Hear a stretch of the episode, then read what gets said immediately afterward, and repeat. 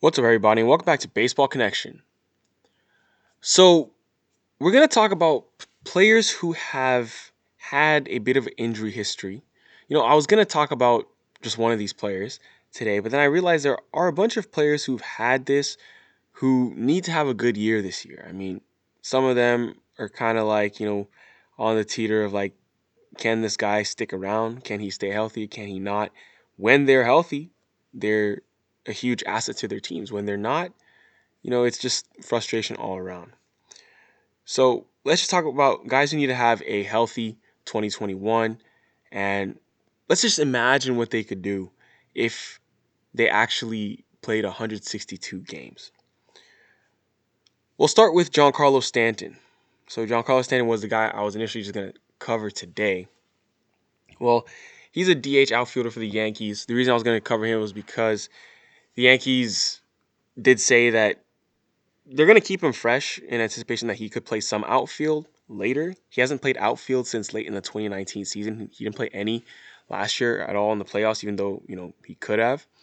But he's going to be primarily DHing, and then they hope to slowly get him back out there in the outfield at some point this season. But to begin the season, he's going to be just DHing. I can understand the hesitance there because obviously this is someone with an injury history that's just that's just so extensive. You don't want to risk anything. But I mean, we could have picked a bunch of Yankees, not just Stanton. We could have picked Judge, Hicks, Gary Sanchez, Corey Kluber, Jameson Taillon, all these guys who we want to see healthy this year. But Stanton's the 2017 NL MVP. He played 158 games that season. Um, I'm sorry, his first season in the Bronx, 158 games, 2018. But since that first season in the Bronx, he's only played 41 games. And despite that, he actually has recorded the highest exit velo in each year since then, even though he's barely played. He barely played last year, barely played the year before, but he still recorded the highest exit velo in baseball. I mean, his postseason last year was really good six homers, 13 RBIs in seven games. He reminded the baseball world that when he's healthy, he can do things with the bat that nobody else can. And this would be a good time for the Yankees fans to get the full Stanton experience. The Stanton that they signed out of Miami and that just requires some health. Next player on this list is Fernando Tatis Jr. You know, a top a top player in the game, top five player. Some people say a top three player in this game. I mean, some people would say it's silly to include someone who just turned 22. I mean, he's younger than most rookies, but I mean, injuries have held Tatis to to limited time. I mean, 84 games as a rookie, and before the pandemic limited his opportunities in 2020, you know, that was where we were like, why does a 20 year old have back problems? That is definitely going to be a bit of a concern because he missed time his rookie year because of a bad back. Yet, those two seasons combined, you know, pandemic shortened season 2020 and the few games he played in 2019, not few, like a little over half a season he played in 2019, gave us an idea of what a full season Tatis would look like. I mean, this dude has played 143 career games and he's put up seven baseball reference WAR. He has a 154 OPS plus 39 homers, 98 ribbies. And that's still less than a full 162. So we'll sign up for that for sure. Next guy on this list, I've talked about him a lot. Byron Buxton for the Twins. So going back to his debut in June 2015, he's played in only 53% of the Twins games. I mean, some of that time was spent in the minors because he struggled offensively, but he has made numerous trips to the injured list. I mean, he's a tremendous defender and base runner. That's made him a five WAR star, but you know, he, he needs to stay on the field. His bat has made tremendous strides, a 117 OPS plus across 2019 and 2020, and he's 27 years old, so he's primed to put it all together if his health can cooperate. If his health cooperates this year, you know, you can also expect to see the Twins give him a nice contract extension, but the injury history is is pretty concerning. Shohei Ohtani is next on this. I mean, we all know.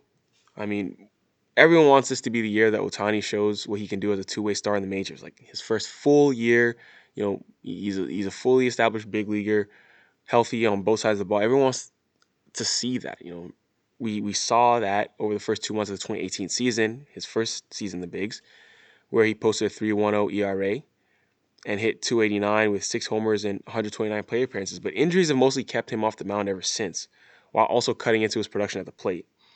But so far this spring, he looks spectacular, and we'd like to see that for the next six months this season. Joey Gallo for the Rangers. So we mentioned Stanton as someone, you know, with the power that's just, you know, leading with exit and stuff like that. Joey Gallo's pretty close. He, I mean, he's not Stanton level, but his power is as close as anyone is to Stanton. I mean, so he was following back-to-back 40 homer campaigns, and he seemed emerging as actually a legitimate MVP candidate in 2019. Only to have oblique and wrist injuries interfere by June, and then last season was rough. He, I mean, he's still only 27, and he's crushing the ball again this spring, but that MVP caliber season might still be in there, along with a lot of long balls. AJ Pollock. So I mean, this dude has off been off. He's been off injured throughout his career. Sorry, that was a bit of a, a, a weird thing to say for me, but he's still on this list. He was good last year. He actually, you know, rounded back into form last year. He slugged 566 in 55 games for the Dodgers, but he's only played a full 162 one time. And the time he did so, he notched 6.9 WAR for the 2015 D backs. But he averaged just half a season in the following four years after that.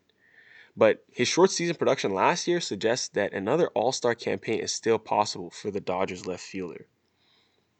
And the thing with AJ Pollock, it's always like something weird. It's not even like those small injuries. It's always some like freak, like broken forearm or like dislocated, yeah, dislocated joint. It's some weird thing with him. It's never like, oh, you know, he, he strained a hamstring or, you know, he's feeling general soreness. It's always like some legitimate like break, some bone break. It's it's unfortunate. It's unfortunate. Last but not least on this list is Mitch Haniger, right fielder with the Mariners. We know what he can do when he's healthy. In 2018, he played 157 games for Seattle, made the All Star team, finished 11th in AL MVP voting. He cracked the six WAR mark, but unfortunately, injury woes have marred his time, his career since then, and some particularly nasty setbacks. But he does he does feel like he. I mean, so by the way, he hasn't played since June 6, 2019. He missed all last year, but uh, he does feel like he's found the answer to his physical problems he had a bit of a unique off season, you know, coming into this year. He said he never felt this good, but um, he said he trained, he, he tailored his training plan to combat the root cause of his injuries. Um, not exactly sure what those things are, but you know he had some specialized rehab, um, and he has a trainer working on working on him with all those things. He talks about improving core strength and whatnot. But I mean, yeah, he's he's he's recovering from some pretty rough injuries, and the Mariners hope to get him back fully healthy. If you want to see some stuff, you can check his Instagram page. He has some videos of him doing some very interesting kind of workouts, wrestling with with sandbags or whatever, like something for core strength activation. 300 pound sandbag gator wrestle. Um, yeah, some interesting stuff over there. But it looks like a lot of core work and whatever whatever it takes to get him healthy because he's an offensive threat. He's an offensive threat for the Mariners, but they need him out there. So that's to do it, folks. That's to do it for today. If you enjoyed this, please share with someone who'd be interested, and we'll see you next time on Baseball Connection.